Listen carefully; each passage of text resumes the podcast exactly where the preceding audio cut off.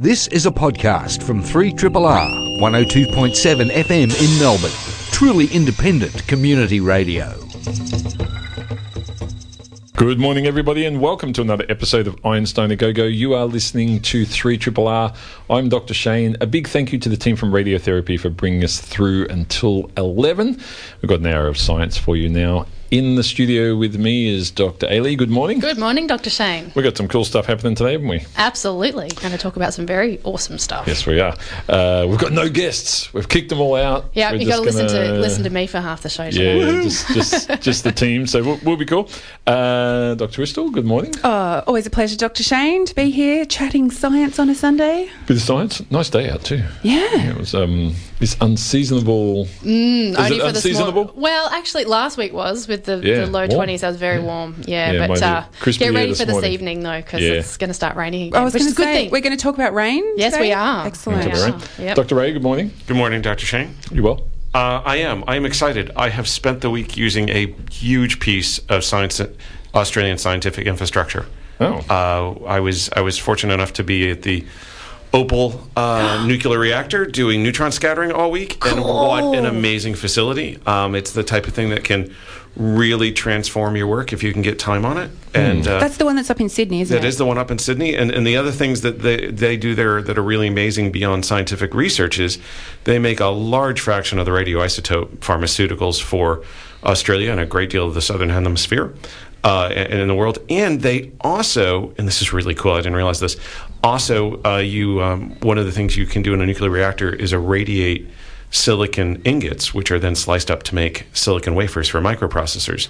To make them semiconductors, they have to get doped with phosphorus, and so that's one of the other things they also do on that site too. So really, a really amazing facility. Um, and, uh, and, and, and, and so many different researchers use that place from to solve problems in, in medicine, science, engineering, materials. It's, Yeah. it's pretty exciting. It's been around for a long time too. It has, Yeah, it has. But when you get beam time, you get it around the clock. So we Yeah, get 72 hours. Wow. A little, little tired, even with a team of five. Uh, Yeah, yeah. Were you there at three o'clock in the morning? we were there at every time of the morning. Wow. Uh, For 72 hours. well, we, we did take turns sleeping. Yeah, but, but that's you know. amazing. That's like Yeah. a science marathon Yeah. times 10. Yeah, Like, I remember. I remember years ago, someone said to me, you know, what's it like, you know, being an, an astronomer, you know, because I started off in astrophysics in my first area, and I said to him, I said, well, I said, you know, the really cool work is done, believe it or not, when the sun's down, and so it was quite, you know, you'd, you'd sort of be up at all, all, all stages of the night. That was like well, you, you just do that, you know, and you, you work out, worry about sleep later because you don't get much time on these bits of Yeah. equipment. Someone gives you two days, it's sort of like, well, two days is forty eight hours, and I'm going to use forty seven of them, and I've got to go to the bathroom at some stage. So Yeah. simple as that. But um, yeah. Anyway, it's all fun. Uh, we're going to start off with some news. Uh, Dr. Ailie, do you want to? Absolutely, kick Go. it off. Yeah, kick it off. So I've got a very funky little story here about finding out the colour of prehistoric animals. Oh, yeah. Oh, This question comes up a lot with my six year old. You're absolutely, and and my little one too. So you know, dinosaurs and all that kind of stuff, big hit, right? You know, and you see pictures of them in in books and whatnot all the time. But I mean, really, we're kind of just making up the colours. Steven Spielberg didn't fi- figure this out for Jurassic Park. He made it up. Well, yeah, some I, I kind of think, yeah. Well, you, I, I guess would've you kind of it? you kind of went with what everyone expected they would look Yeah, like. That's right. Which was yeah, I want to see like vibrant purple ones, but, like a purple T Rex. Yeah, that'd be amazing. With Well, you'd big see it coming. red spots or something. I don't know. Yeah, you could see it coming. coming. That's right. Anyway, It'd this be a very skinny purple T-Rex. well, look, this one in particular, this story is not about dinosaurs, but it's about a very old mouse. So, uh, this old mouse is three million years old and it's a very well preserved fossil. And basically, some people from the University of Manchester had a look at it under. Um, an X-ray, X-ray, spectroscopy, it's called, and so they had a look at um, the makeup of some of the the kind of chemicals that were in this fossil, and what they found was that um, they could use the trace metals to work out kind of um, the the tone of its of its fur color of the of the the fur well it's like a feather like fur like thing. They're not quite sure whether it's feathers or furs fur. So um, but it was red so they found that it had these kind of red red pigments on its back and on its side. Um, and they've also found this, I don't know if it's the same team actually, but they have, have also found this for some of the armoured dinosaurs as well. And so what they look for um, are these, these little things called, uh, hang on, I've got to get the word right. Uh, melanosomes i think or like melatonin kind of stuff i think Yep. you know but the point is that they can they can have a look at the traces in the fossils and find out the color associated with those. So that's that's pretty cool. Um, so yeah this little mouse had red patches on it. Yeah, and there's got to be a, a, a level of detail there they go into to make sure that it's not what it died in. Well you yeah know, yeah or, or that you know it was splattered with blood or something right before it died. You know, you have to, especially red. You know, like there's a lot of pigments that Mm. yeah, are just you yeah. know, well, clays. And to be so forth. fair, it was a brownie red, Yeah, so yeah. it wasn't like you know this vivid fire So not truck red purple. or no, Yeah, no, not purple, so, yeah. unfortunately. Where was the was the mouse actually from the Manchester area? That was just No, no, no, no, no, no, no, not not that I'm aware of. It it doesn't actually say in the article that I, All right, I had a look at. I but if Manchester United would use Well, yeah, they could do. no, I don't think it was. It was just researchers from the University of Manchester. it's interesting so- to me. I, I don't know how much of this has been done, but to me, color in nature is all dependent on the predator the prey relationship. Mm. So there's no reason for dinosaurs, for example, to be colored. Mm. Unless they or their prey Yeah. have vision that's capable of seeing, Seeing it. that, yeah, so that's right. to me, I, I don't know how much has been written up on that, but that's that's the core, right? Mm, I mean, if, if that's not there, then you wouldn't evolve color. There's no reason to evolve color. Well, It's not just predator prey because fish are colorful also for mating. Uh, yeah, well, predator prey mating. Yeah, yeah, Yeah. yeah, yeah. So, but any, anything to Oh, okay, okay, lump yeah, yeah. those together. No, no. yeah, yeah, yeah, Death Yeah. and sex. That's Yeah. pretty much it. Yeah, yeah, um, yeah. yeah. But it's it's it's all about that. It's it's never about they just look pretty. It's Yeah. it's like it's it's got to be about something to do with the biological Mm. sort of Function over, propagation. function yeah. over form. Yeah, in that regard. yeah. So, I But think, I, I think it's really cool that they can use, you know, elements to work this out. Like these guys Oh, yeah. use zinc and sulfur molecules Yeah, to map yeah. out on the body. Yeah. Where these pigments were, Yeah. and I think, and it's like it wasn't all over. It was just you know a patch on its back and patch on its sides. Yeah. I think that's so it it's- tells you it's a lot more about the creature itself. Yeah, it's a shame. I mean, you know, when you think about it, the um, the, the required materials, especially of dinosaurs, just don't last that long. Mm. Yeah, So you know, you want something that's 150 million years old to soft tissue to still be around to give you color. Sorry, No, people, but you're just going to get the bone. We only get three million year old mice. That's it. By the Yeah. way, you said three million year old mouse, but you said feather versus fur. Like, Well, is this yeah, a? they said- it's a, a bit different than the mouse of today. Yeah, well, they, they said it was a, a feather. It was fur, but it was like a very feathery, oh. fine. fur. It's a flying mouse. Yeah, I'm okay with that. they, they they they likened it more to like feathers in, uh-huh. in its nature, The rather fibrous than- yeah, nature the fibrous the- nature, Yeah. exactly. So it was just a very fine, which Cool. is kind of cool. I'll keep searching. You'll find that purple one. Yeah, I later. Will. The purple Yeah. one with red spots. That's Yeah, what I want. that'd be cool. Dr. Krystal. Uh, look, Dr. Shane, you know, some people, you know, have, uh, think, lie awake in, be- in bed at night thinking about the big problems of the world. And for some people, you know, the problems that keep them awake at night are things like climate change or Indigenous reconciliation. But for me, the thing that really keeps me awake at night is antibiotic resistance. Like, it is something that terrifies me. The fact that there is, you know, that there are bacteria out there that are so resistant to antibiotics that there's nothing's going to kill them. And, you know, so for me, I'm really fascinated by stories that, that look at how antibiotic resistance happens. And this week, um, uh, some research from the University of Lyon in um, France came out in the journal Science, which was really looking at how to visualize in real time how bacteria become resistant to antibiotics at a cellular level. So, you know, we've known for some time that bacteria can actually transfer the ability to become resistant to antibiotics to each other by exchanging bits of DNA. So one bacteria can pass a that like it's like passing a secret message and go, Psst, "Hey, I know how to beat tetracycline. Do you want it?" And then the other one goes, "Yeah, thanks." And so they pass this little kind of pl- piece of DNA called a plasmid from one to the other, and then you know once they have that, um, they can then you know become resistant antibiotics. But hmm. what these researchers have done is set up a real time microscopy technique to actually see that happen in real time and, and work out well how long does it actually take because once you've got the piece of DNA, there's actually several steps involved to becoming resistant. So they were looking at um, how these bacteria share their genetic information become resistant to the antibiotic tetracycline. And so, you know, this single strand of DNA gets passed over, they have to make it into a double stranded DNA. And DNA itself doesn't make you resistant because DNA is just a code, it's a set of instructions on how to make a protein. And it's the protein that actually does the job of pumping antibiotic back out of the bacterial cell. So the antibiotic, you know, when the tetracycline comes into the bacteria, the antibiotic have a pump in its membrane that can sort of shunt it back out again really fast. So, you know, so the antibiotic can't kill them because they just chuck it back out the window, basically. And so it's like, well, how fast does this happen? And so they set up their microscopes and they had a look and they said, well, probably takes about one or two hours, which, you know, sounds quick, but if you think about the, bac- the life of a bacteria, Yeah. you know, they can divide Many times. many times in that time. So it's actually you know a relatively long process, and it's uh, on the on the scale of a bacteria time frame. But um.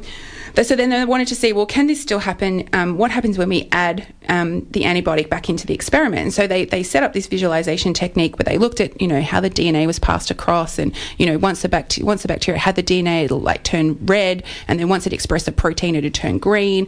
And so then, you know, they said, well, look, what happens if we add the antibiotic into the mix? And you would think that, well, the job of the antibiotic is actually to stop proteins being made. So, you know, they were expecting that when they added the tetracycline antibiotic in, that yes, they could transfer the DNA across to the bacteria, but they wouldn't be able to make the protein. But when they did the experiment, they still turned green and they still saw antibiotic resistance in the presence of the antibiotic. And it's one of those things where the researchers were like, mm, we had a you know we had a hard time convincing ourselves it was actually happening. And it's one of those things when you do it in the lab and you think mm, that's weird. Maybe the tetracycline's gone off. We'll order some new stuff or maybe this didn't work or and you know you kind of go through the whole thing and trouble. You almost gaslight yourself in the lab sometimes. You think well that can't be right. Or that can't be right. And you sort of do this experiment over and over again but they saw sure enough you know in the presence of the antibiotic the bacteria was still becoming resistant.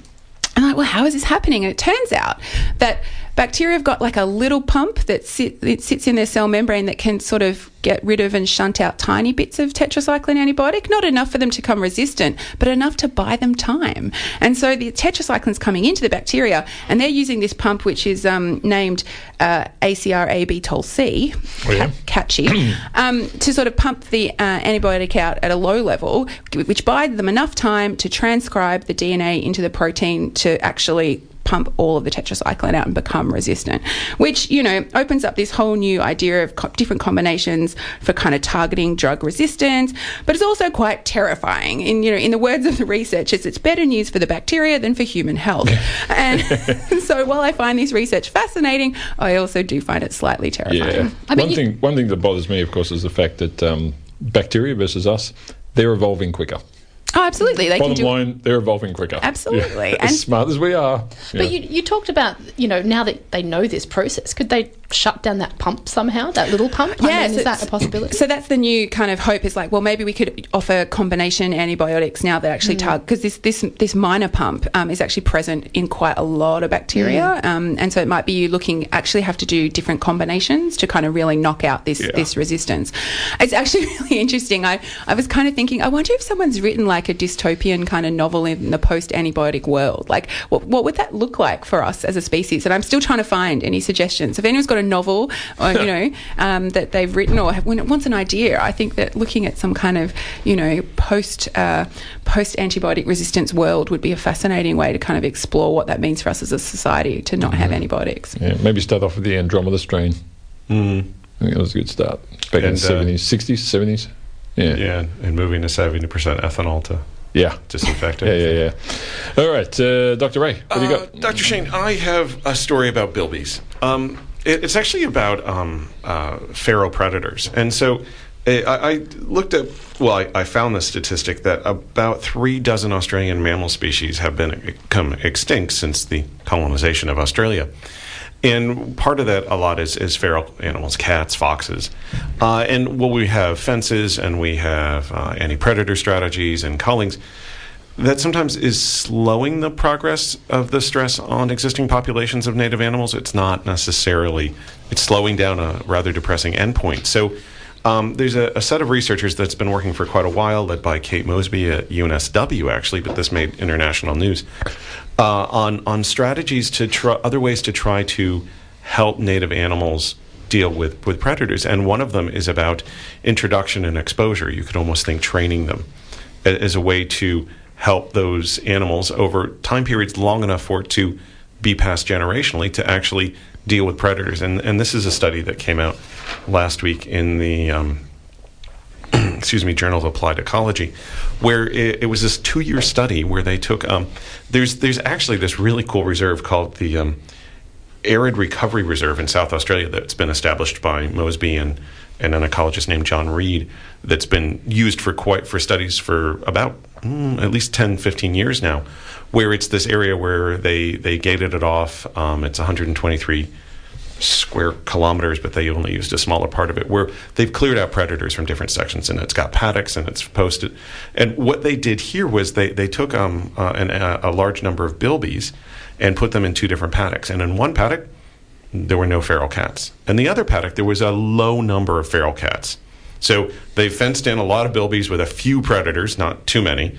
Um, and, and, and looked over two years and looked at how the bilbies progressed over time and how did they respond to a predator level that caused them to know they were predators but not necessarily wipe out their population, which isn't always the ratio in the wild. There's enough feral cats depending on the region. Is this like exposure therapy? Like Yeah, yeah. They, they, Yeah. It's interesting that they called the losses a training cost. Um, and, and, and so what they found is in the behavior of the bilbies is that became much more wary. They spent much less time out in the open.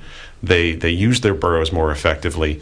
Um, and uh, the introduction periods can always be a little dangerous getting used to things, but also um, just getting used to putting a bunch of bilbies in a new area. They all have their own runs, and so there's a little bit of pecking orders with the bilbies too. When you have predators there, that pecking order stuff goes away. A lot of it is we're going to figure out that that gets figured out faster. It's like we've got bigger problems to worry about here, people. It- it is, and, and one of the surprising things they found in the bilbies with the predators was that um, they shared burrows, which is not common in bilbies. Like they were way more open to two people going in, two bilbies going to one burrow because that was the one that was nearby, and that that didn't happen in the naive to predators. And so then what they did was. Is then they took um, a selection of bilbies from both and put them in a paddock with a reasonable number of feral cats. I think it was 10 or 15 for 40 days and tracked to see how the two species, the, the, the two ones, the naive to predators and the experienced bilbies, managed against an actual reasonably sized population of feral cats. And the naive ones didn't fare well, and they lost 71% of them in in the first week. Oh. Whereas um, the, the the the ones that were acclimated, and, and remember this is two years, so this is long enough that you have young and pass on learned learned behaviors. Uh, only a third of them didn't make it for the first 40 days. Uh, and, and so the, w- it's a shorter study, and you wonder, well, why didn't they observe them for longer? Apparently, it's hard to keep a radio tracker on a bilby. Uh, okay. Uh, So that's why it was a 40 day study. But uh, but it, and and so they're looking at, at a larger scale study. This was fun with an ARC linkage. There's a um, one of the conservation groups in Melbourne is interested in exploring this, but.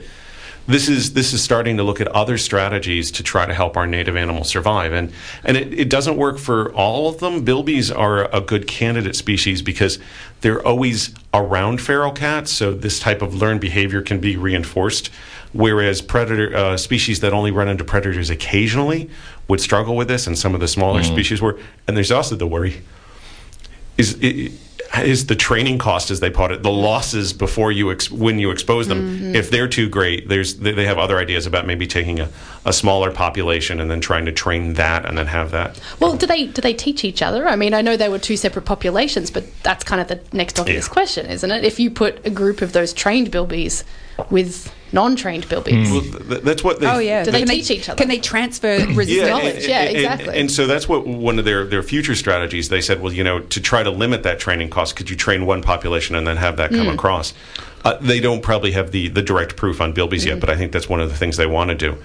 Um, but it, it- you know, it's an interesting thing. I mean, we've heard a lot of creative ways to deal with with, with feral animals. We've seen apex predator partnering, where we have dogs protecting different mammals. We tried that. There was that big thing with quolls in, in Victoria or South Australia with with dogs, and we've all seen the movie about the dogs and the penguins. But so you know, we've got to come up with other strategies and and, and test other ideas because we aren't necessarily going to arrest all of the, the feral predators, and, and we're going to have more losses. So it, it was interesting mm. to see other other ways so, to go so about doing basically, this. you're talking about training the bilby resistance. Yeah, well, you know, it, it, I was trying to find Just train Bilby one one now. super bilby that goes out and trains all the others. Well, well, the other thing is what we're really trying to do is is get them to evolve behaviors because they haven't evolved with that predator. And Yeah. and it, it, we're, while we say we're preserving our, our our native species, there is I don't know, and this is speculative. We're kind of changing them a little. We're helping them evolve new parameters. They did an earlier study that's been published uh, on bettongs, where after 18 months of not quite this this type of exposure, the bettongs had bigger hind feet. Like, like eh, they weren't sure, but they speculated that those were better at fighting or running. So you know, when you start to live with predators, things change, and Yeah. uh, and, and and we've seen it in other places. We haven't seen the introduction with feral things, but the removal of predators has terrible impacts as well. Uh, but so we're almost trying to to get them to evolve new behaviors, and it's a challenge to do that quickly. Interesting stuff. Well, uh, I want to just quickly mention something simply because there's a there's a, a bit of data in here which I find is a little mind blowing. But um, one of the things that you know we, we do generally in chemical processing in materials research and so forth is we we will put sound into fluids to do certain jobs. And you know this can change the rate of chemical reactions. It can do all sorts of things. And there's a question around you know how much sound can you put into a, a specific area. And there's this um, group from the Department of Energy in in the US that have been using their X-ray accelerator. So this is basically think of it as an X-ray laser. So uh, like a normal laser, but this one is a laser for X-rays. So it can produce incredibly high um, intensity laser. So laser instead beams. of taking an X-ray of you, it would burn a hole in you. Yeah, it would burn a hole in you real quick. You'd just see your shadow on the wall. Oh. Um, anyway, what they've done is they've managed to, uh, in a certain way, um, point this this sort of X-ray laser into a fluid and, and create essentially the loudest sound ever recorded in a fluid. Now, what you've got to remember here is that when you put energy into into water, um, if you put too much in the wrong way, you'll actually break the water apart. You'll destroy the water, and so you can no longer sort of count that as you know, I made a sound in water because the water's essentially Gone. gone, right? You, you, you create micro bubbles in it and you so essentially explode the water out. So the question is, how far can you go before that actually happens? And this group have actually managed to do it up to a, a sound pressure of 270 decibels, which is, you know, is deafening sound. Oh, it's like that make a whale deaf in an instant, wouldn't it? Yeah, it would make a well definite incident. It would absolutely destroy us. But the best way to think of it is it's the equivalent of putting the entire energy use of a city, in this instant, into a, into a cubic meter of water. Wow. So it's like this massive amount of energy into this very, very small space.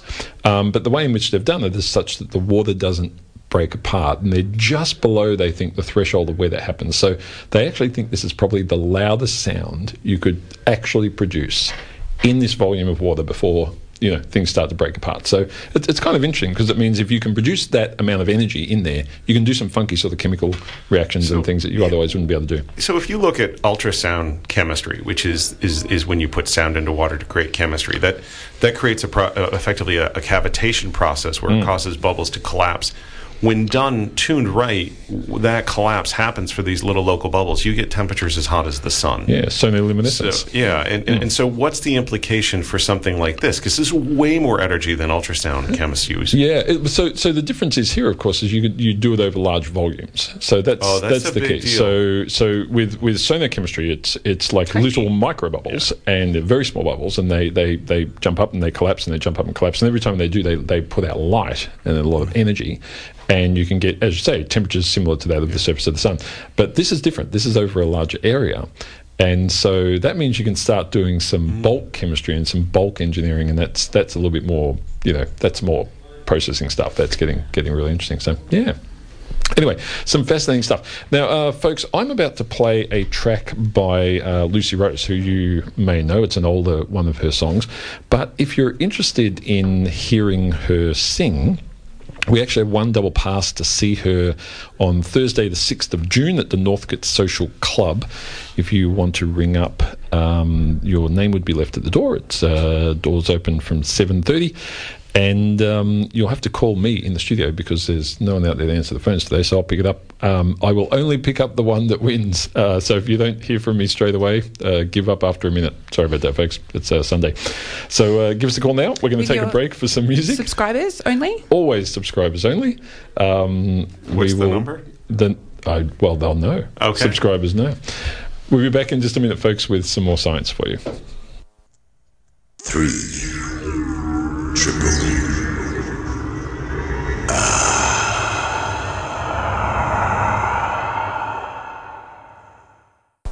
Uh, welcome back, everybody. It's Einstein the Go Go. We just nodded off there for a second. Sorry, we uh, took a couple of seconds to Distracted come back. by a fantastic conversation know, well, about I was, science. I was on the phone talking to one of Yeah. our listeners. It was great. You know, we were talking about the, the track we just played, and then we just got into X-ray lasers, and Yeah, Anyway. we laughed, we cried. It was better than feral cats. it was all good.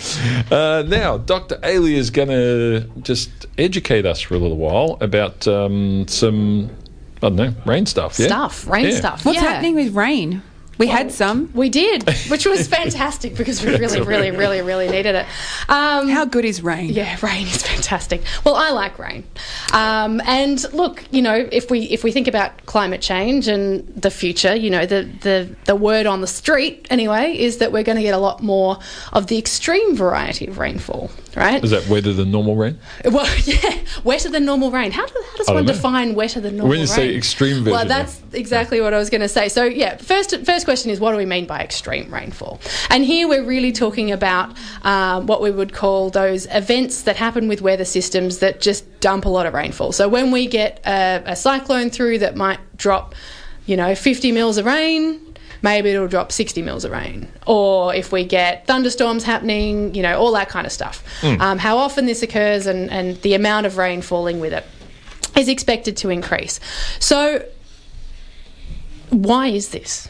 This is mm. the big question because you hear it a lot, and you hear, "Oh, you know, the you know rainfall will increase. Well, rainfall, particularly extreme rainfall, will increase with climate change." So, I, you know, some of the listeners might have heard before that this idea that that the atmosphere can, and I'm going to use inverted quotes, which none of the listeners can see, but hold more water, mm. right? Mm. So this is this is the idea that that that people often say, and it's it's a little bit, it's not quite right actually, because when we think about why a warmer atmosphere can can hold more water, does does anybody in here know why a warmer warmer air might might hold more, so to speak? Well, well, only only there'd be more evaporation from the oceans, so Yeah. there's a there's a pump. Yeah, exactly. Yeah. Yeah, so that's exactly it. Basically, it's all about kinetic energy, how Right. fast the water molecules move, right? So basically, when we have warmer temperatures um, and warmer bits of water Yep. those those molecules are moving faster they can they can basically break away from the liquid water and Yep. turn into a gas form in other words they can evaporate Yep. a lot more readily so it's not that the warmer air can actually hold more it's just that there's more energetics in the system Hmm. i suppose that mean that more water can ev- evaporate There's an equilibrium between the liquid water and the vapor water. That's right. Which is very sensitive to temperature. temperature exactly and so what ends up happening is as you get warmer you'll get more evaporating you'll also eventually reach an equilibrium but the amount it- that can evaporate will will increase right so um, what ends up happening, yeah, and in, in atmospheric science, we, we kind of call this the, the Clausius Clapeyron relationship. I use it in chemistry as well, right? So, in that sense, what we say is that uh, it's around 6 to 7% increase in the amount of water vapor that the air can hold for every degree.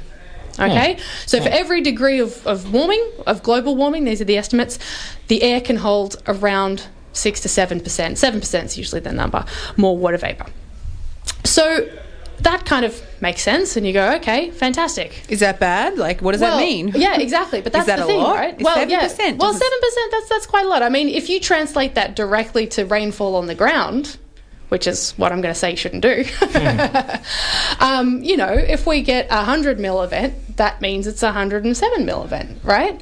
And so that that can make a little bit of a difference, particularly when you're talking about thresholds for flooding and, and stuff like that. But that's the thing; it's not that simple, okay? Because when we think about um, how things might actually change in terms of what we've seen in observations and what we might expect, uh, you know, what our computer models tell us, our climate models tell us might happen in the future. If we look around the globe, we actually see quite different changes. And broadly speaking, across the globe, in most locations, we see an increase. But not necessarily of that 6 to 7%. In some areas of the globe, it is 6 to 7%. In other areas of the globe, particularly around the tropics, some estimates have put it up to 14%. Wow, that's a lot. Yeah, that's a lot. That's a big hmm. increase. And in other areas, it's as low as kind of 3 or 4%. And in some places, it's even a decrease. Hmm. So, in that sense, what the climate models are telling us and what the observations are telling us are a little bit different to what we expect from theory. So, the question is, why is that, right? And when we think about that, we have to think about the fundamentals of what causes rainfall in the first place. Okay? So, it's not just moisture, right? Just because we have more moisture in the air doesn't necessarily mean that it's going to fall as rain. In some instances, it will. But other times it can just be really humid. That's right. Exactly Oh, right. okay. Exactly right. So yeah, the air can hold more. That's right. So the air can hold more, so to speak, but it doesn't mean it's necessarily going to fall as rain. So what are like if you think about the the fundamental ingredients that we need to get rainfall in the first place? What happens to get rain? I'm going to take you back to like you know mm. grade five hydrological cycle here. So you guys tell me what what what needs to happen to get rain? to get rain. Like the life of a drop. Oh yeah. Kinda. Well, I yeah. think you so so you you warm up the ocean in some way. Yeah. You get evaporation. Yeah. That that water heads up. Yeah. It eventually hits the colder areas of of the atmosphere. Oh, Ray's getting That- excited. that, that condenses into a no, droplet, no. which is too heavy and it falls. Am I right? Very Yeah. physicist of you, but you missed the part. You need nucleation. You have to nucleate Oh, drops. You are both right. And, and, and- and- Yeah. and that depends on the number of particles in the atmosphere. Yes. Because if air pollution puts more particles in, you can have heaps of nucleation, but then you don't get rain. Well, why don't you get rain though? Well, because each, each nucleation site sucks up some water, but you need a critical amount of water for it to fall out of the sky, and you get It's lots of tiny drops, but Yeah. they're too light. That's right, exactly. So all of these things, you both get gold stars. This is fantastic. So and I love this, you know, physicist explain? perspective and Can we chemistry explain perspective. nucleation to people because we just lost half exactly, the audience. Exactly. So basically, the fundamentals of what you need for, for rain or precipitation, right? We need moisture. Okay, we know that that's increasing. And if you actually look at that component, which in atmospheric science we call the Mm. thermodynamic component, that is. You know, broad brush increasing exactly the same all over the globe at this Yep. six to seven percent, because that's that's fundamental. You know that aspect. But we all know, also need a rain. This is this is from Shane's physicist perspective to to get that ra- that that uh, water vapor Yep. into the air, that lift, right? So we need some sort of mechanism to get it up there because as it as it goes up in the air, the atmosphere cools as we go up, it cools, it condenses, right? It's to condense onto something, which is the nucleation. In other words, we need tiny little particles for the water to condense onto. If there's no if there's nothing, it won't condense. And we actually have that in the atmosphere, which is amazing, called supercooled liquid water. It's amazing. So, particularly around areas of the Southern Ocean, um, in some cases, there's not enough of these nuclei to condense onto, and we get this water that is actually below freezing, but it won't freeze because there's So, nothing. For so it. can I ask a question on that note? Yeah. What's fog? What's fog? Yeah. Well, fog is, is condensed onto onto tiny little. and Yeah, why isn't it falling? Well, exactly because Yeah. it's not heavy enough. So it's what just- ends so up it's just happening too with- small, or That's is it- right, yeah. exactly. So what ends up happening with rainfall in clouds? The way you get rain is that uh, these droplets basically smash together. Yep, Okay, and they grow bigger and bigger, Bigger and and bigger. bigger. Eventually, they get heavy enough that they can overcome gravity and they Mm. can fall to the surface. Okay, so all of these aspects, um, you know, and all that stuff to do with you know how big they are the shape of them in terms of if it's ice and not rain. If you get a nice little ice crystal that's a nice long kind of stick like mm. thing that's going to fall a lot easier than a traditional looking snowflake right? Which is going to fall a lot more gently. So the fall speed for example of these of these droplets we call this the microphysics right? So the microphysics of how clouds work and how rain works is really important. So there's kind of these three aspects. There's how much water the atmosphere can hold.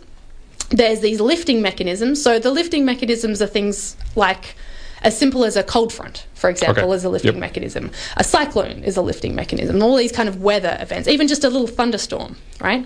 And then the microphysics as well, which I, is lo- this. I, love that term, microphysics. Yeah, well, the microphysics of the clouds, right? So this is all those little aspects of, of how the because I mean, way up in the top of the atmosphere, it's all ice, right? It's too mm, cold. yeah. So how those those form, how water droplets smash together, the fall speed, all affect extreme rainfall at the surface. Hmm. And so the idea is what aspect of that changes? Yes, we're getting more water, but if you don't have those systems, those weather systems coming through, you're not going to get an increase in extreme rainfall. You're going to get a decrease because we might have the water there, but there's nothing to help it fall out of the sky. Right? There's hmm. nothing to get it up there to condense to form clouds to fall out of the sky. Hmm. So, um, generally, those areas where we are expecting rainfall to decrease in the subtrop are in the subtropics, um, particularly over the ocean. There's this kind of hypothesis that um, the wet get wetter and the dry get drier um, with climate change, but that's not entirely true and kind of only really works over the ocean, to be honest. At least that's what our best evidence tells us at the moment. Over land, it gets a lot more complicated because of things like mountains. Yep. So when we have air moving over mountains, we automatically get uh, air pushed up, and so that's that's what Yep. cools. You know, and, and a change in pressure. Absolutely, change in pressure and all that kind of stuff. And so, you know, there's some really interesting studies going on about, well, how does that change? But if you get a change in the wind direction because the whole circulation is shifting, that could change too, you know. Because on one of the mountain ranges in, in Russia, there because of the air hitting the mountain, they're getting more snow in one spot that they didn't before. That's right, exactly. So, you know, it, that might be a case where it increases at a higher rate purely because of what we call the atmospheric dynamics. It's got nothing to do with the amount of water vapor, you know, that can hold. Um, but the other side of the mountain might be getting a lot less. And so all these things basically it's just really complex and we don't quite understand it. And and the most interesting part of all this for me is in the tropics, right? Because the tropics is the area that's actually showing from our modelling and from our observations this change in extreme rainfall that's actually way higher than we would expect from Right. that theory. That right? doesn't sound good. No, well, it's it's it's kind of not. But um, in that sense, they're getting kind of ten to fourteen percent per degree change in rainfall, extreme rainfall per degree Celsius, rather than the kind of seven percent. Yeah.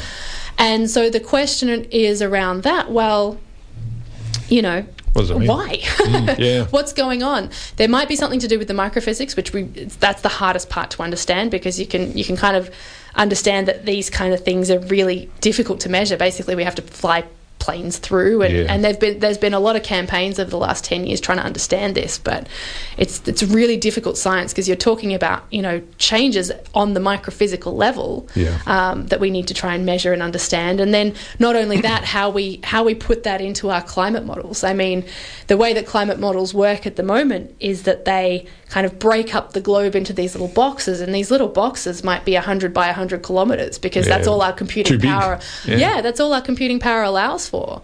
But then if you're trying to represent these processes in the climate models and you think about a thunderstorm, well, that might be only 10 kilometers wide and 10 kilometers high.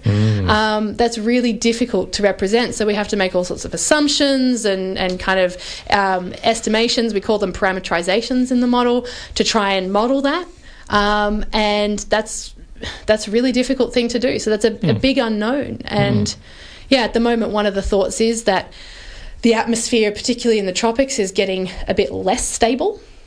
And so when we have an unstable atmosphere, you think about those thunderstorm days, right? So that means that the what we call the vertical velocity, so basically upward winds, updrafts in in, in uh, not cyclones, sorry, in uh, thunderstorms, might get a bit faster, and so that can kind of invigorate that extreme rainfall. So that might be one reason why uh, that extreme rainfall's changing at a faster rate than we might expect from basic theory. Yeah. Complicated Um, problem. but it is. It's really complex. It's super complex, and um, this is this is one of the difficulties in in predicting what's going to happen into the future. Is that we kind of know one part of the puzzle, Not the rest. but the other parts of the puzzle, well, we know some bits. Yep. Um, you know, but they're still not quite revealing themselves yet. And there's still a lot more work to be done to try and understand that. So, I suppose the point is here we we we are, are very confident that extreme rainfall will increase, but by how much? Yeah. and where, exactly. Yeah. And that, that matters because people want to know exactly Yeah. what's changing in their neck of the woods, Yeah. right? We want to know what's happening in Melbourne. Yep. And the reality is at the moment that that's very difficult to tell because we don't know how, as we call it, the dynamics, how the weather systems Actually work. actually going to change. Yeah. Well, And that's such a big part of the equation. complicated stuff. It is. Well, Sure Dr. Ailie, thank you for that. I'm not. I'm not sure. I feel more comfortable after that. So I'm, I'm you know, more aware. Yeah, well, look, I mean, look, take home. Extreme rainfall will increase, but by how Yeah. much and where is Yeah. is the big Yeah, question. so be alert and alarmed. well, um, yeah, maybe. All right, folks. We're going to take a short break for some station announcements, and we'll be back in just a few minutes. Three. Triple.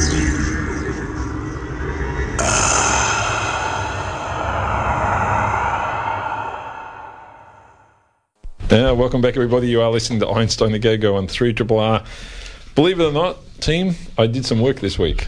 Wow. I looked some stuff up. Never. I know, it's rare, um, but it does happen on occasion. Tell us a story, Dr. Shane. Well, I wanted to talk about something that was a term I heard during the week, and you know me, when I hear a new term in science, my ears prick up if I haven't heard it. This one's called geomagnetic secular variation. It just Okay. sounded cool. Geomagnetic secular variation. Yeah, so So, is there an alternative? Is there geomagnetic religious Just- that's what I variation? was say. Do you know, this sounds bad, but I'll tell you something very funny has been happening to me today, and I feel someone's hacked me or something. But on my Spotify account, when I listen to music at the moment, I get to play one song from any playlist I have, and then after that song's finished, it starts playing me religiously inspired music. And I cannot stop this happening. I'm going to have to email Spotify and say, what the hell is going on? Something's It going wrong with your algorithm. yeah, it just comes out of my playlist and starts playing me something from Hillsong or something. It's freaking me out. It's because it's Sunday. That's. Anyway, yeah, it hasn't happened to me before, but I'm, I, I feel like I'm being watched. Anyway. Um, no, geomagnetic secular variation. So the two, you know, geomagnetic, uh, you know, geo meaning Earth, you know, magnetic meaning magnetic, secular meaning long term, you know, uh, years, etc., and variation meaning change. So we're talking about changes to the Earth's magnetic field. Okay, geomagnetic secular variation sounds much, much better. better. Um, but yeah, these are changes that occur over you know year scales or or, or longer. They, they've been known for a long time actually. So um, the first sort of real measurements of these were done around 1634ish, so you know over 400 years ago, and they're they're pretty substantial, and they're actually they're due to changes in the interior of the Earth, which we know. Um, there are more rapid changes that occur as well, but these are usually due to different things. So. Um, Ailie, you'd be aware, for example, the ionosphere is you know a region of charged particles and so forth, and and that creates magnetic fields as well. So that changes fairly radically. And then there's the magnetosphere, which is actually the sort of region around the Earth where you have uh, magnetic field as well, and that has its own sort of weather and is so forth. Why we have a, an atmosphere, atmosphere. near Earth. Yeah, right? Earth, yeah. And so, but these these uh, these have more rapid changes to them because they're also due to space weather as well. So what's coming from the sun, they get affected by that. They're not just due to what's inside the Earth, and so that's a little bit different. And uh, if you think about the longer term stuff, um, we really want to be looking at not this sort of you know stuff you might measure with satellites from day to day, but stuff that needs to be measured over hundreds of years. Now it's kind of cool actually that we can do this because we it, it's pretty easy to me- measure magnetic fields. You know, like you can you know get a, a small piece of um, iron material, chuck it in, chuck it on a leaf in a in a pond, and off you go. You start to measure magnetic fields. It's it's pretty easy.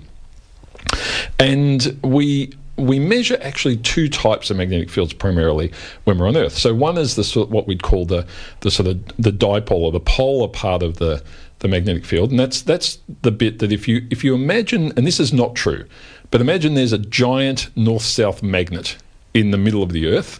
When you think of the magnetic north and south you get on your compass, that's kind of what you're measuring. You're measuring that part. Then there's also the non-polar parts. So this is all the other bits of ma- magnetic field due to due to things like what the Earth's made of, mountains, so forth. You're also seeing some of that. So it's quite complicated in, in essence, but you can measure all these things relatively easy. Um, the direction of the magnetic field and its intensity changes over time. So this is one of the interesting things about the Earth is that not only does its direction change, but its intensity changes. And in fact, at the moment, the intensity of our field is dropping by about 6.3% every every 100 years or so. And if you sort of if you think about that, um, so our magnetic field now is about half of what it was two, cent, two, two millennia ago, so 2,000 years ago.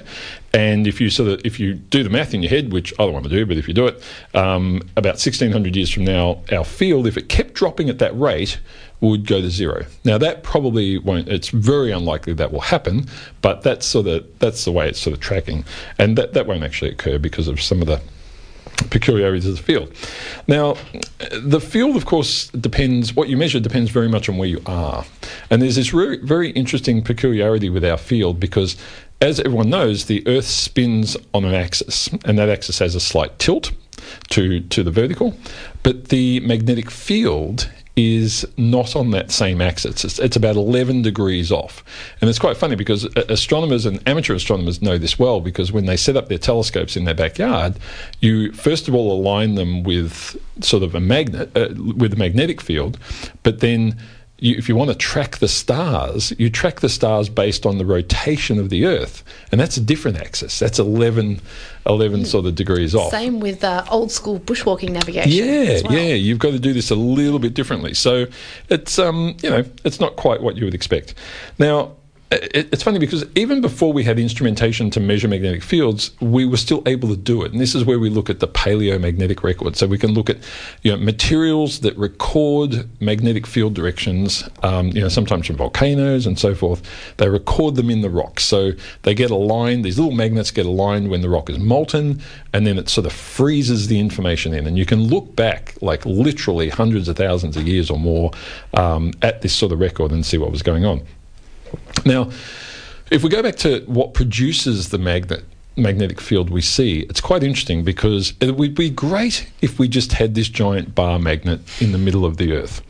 But there's an inherent problem there. If you take a normal iron ferrite magnet, you take a normal magnet, and you heat it up to the temperatures that you see at the center of the Earth, guess what?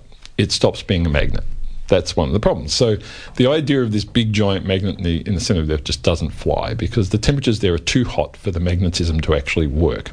I always thought it, yeah, and then could it be a horseshoe magnet? Never mind. Horseshoe's pretty bad too. Uh, yeah, but yeah, it could be it could be a whole other horseshoes all over the place.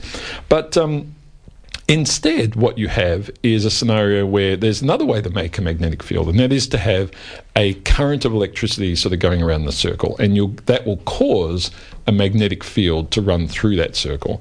And so, what we think instead of having this big bar magnet is you have all these circulating currents of electricity or electrical material uh, under the Earth's surface, and they're running. They're very hot. It doesn't matter how hot they are, as long as they're electrical, they still work, and that gives us this magical you know, magnetic field. So, and uh, you find, of course, that circulation is a bit patchy, so it's not the same everywhere. And you can imagine over time that circulation changing, which is the reason why our magnetic field's wandering about. If we just had this solid bar magnet, it wouldn't change. Mm. But the circulation means that it changes quite significantly. So that that's kind of cool that we know that. Um, it also means that it's hard to account for all the fields across the Earth simply, because in different locations you have different circulations. So one way to think, the way the way I like to think about this is, if you wanted to mimic the the Earth's magnetic field, like in a in a little experiment, you'd take one big bar magnet that'd take care of eighty or ninety percent of what we see, and then I'd give you about another twenty seven little bar magnets, and you just little distribute them around the Earth in various places to make up for the little variations. So it's complicated, but you know overall you know, most of it's relatively simple. So that's kind of cool. The interesting thing is, is then you say, well, okay, where else do we see these sorts of variations? And the answer is we haven't seen these anywhere else in the solar system because of a few reasons. And the first place I like to look, of course, everyone gets excited about Mars. But for me, Venus is the thing because Venus is about the same size as the Earth. And you think, okay, does Venus have a magnetic field? And the answer is no. And to understand that, you've got to go back to why it works on Earth. The reason this stuff is moving around under the Earth's surface is because the Earth is rotating once a day, right? And that motion of rotation of the Earth keeps things moving inside the Earth as well. So you say, okay, well, what's happening on Venus? Well, the problem is with Venus is one v- Venetian day is 234 of our days. So it's moving so slowly that the subsurface material is not moving fast enough to create a magnetic field. Hence, Venus doesn't have a magnetic field. So that's kind of sad, if you ask me. But you know, mm. anyway, fortunately, Venus still has an atmosphere, which is curious.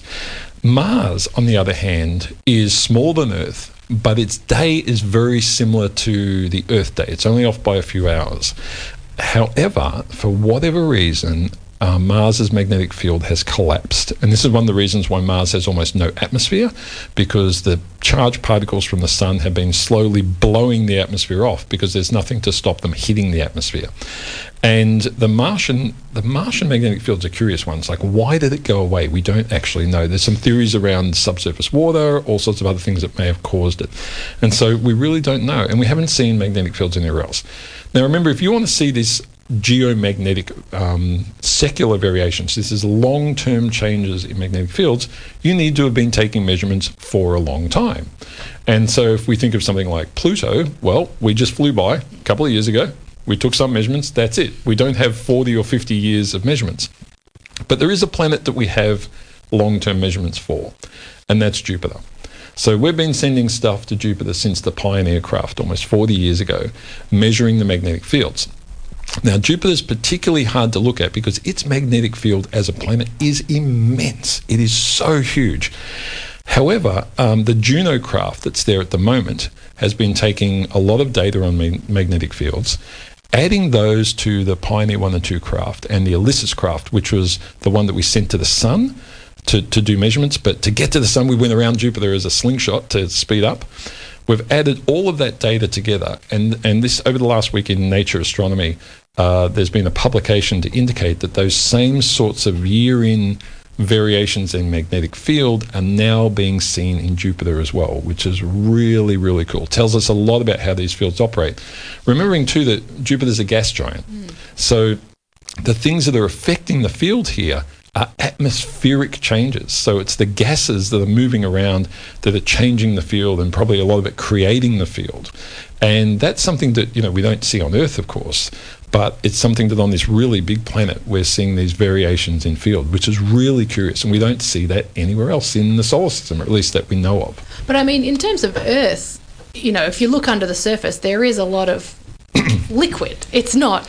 Yeah, liquid, yeah, you know, it's- it's, it's not a gas, obviously, it's but it's but it's high, like a high density gas. That's Yeah, yeah, right, exactly. Yeah. So I mean, there there are some similarities in the sense Yeah. that that's that's why we've got stuff moving yeah. under the Earth's surface and that can create. and, and in a way, this is it's a great way. You, you look at Jupiter, you see this external stuff, Mm. and it kind of tells us our theories, our theories, because we can't measure it, of what's happening underneath the surface of the Earth is probably true. So it's kind of nice that we've gone all the way out to Jupiter Yeah. to reconfirm that our understanding of Earth dynamics is is Yep. most likely correct, which I think is really everywhere. really fascinating. So we're going to have to hand over to the team from Eat It, uh, Dr. Ailie, Dr. Krystal, Dr. Ray. Thanks so much. It was fun. Thank you. I'm Dr. Shane. Uh, science is everywhere, folks. We're going to give you a whole lot more of it next week, but until uh, that time, enjoy your Sunday. Have a great week, and please listen in to the fabulous team of Matt Stedman and Cameron Smith on Eat It. Thanks for listening to Triple R. This has been a podcast from 3RR 102.7 FM in Melbourne. Truly ah. independent community radio. Want to hear more? Check out our website at rrr.org.au.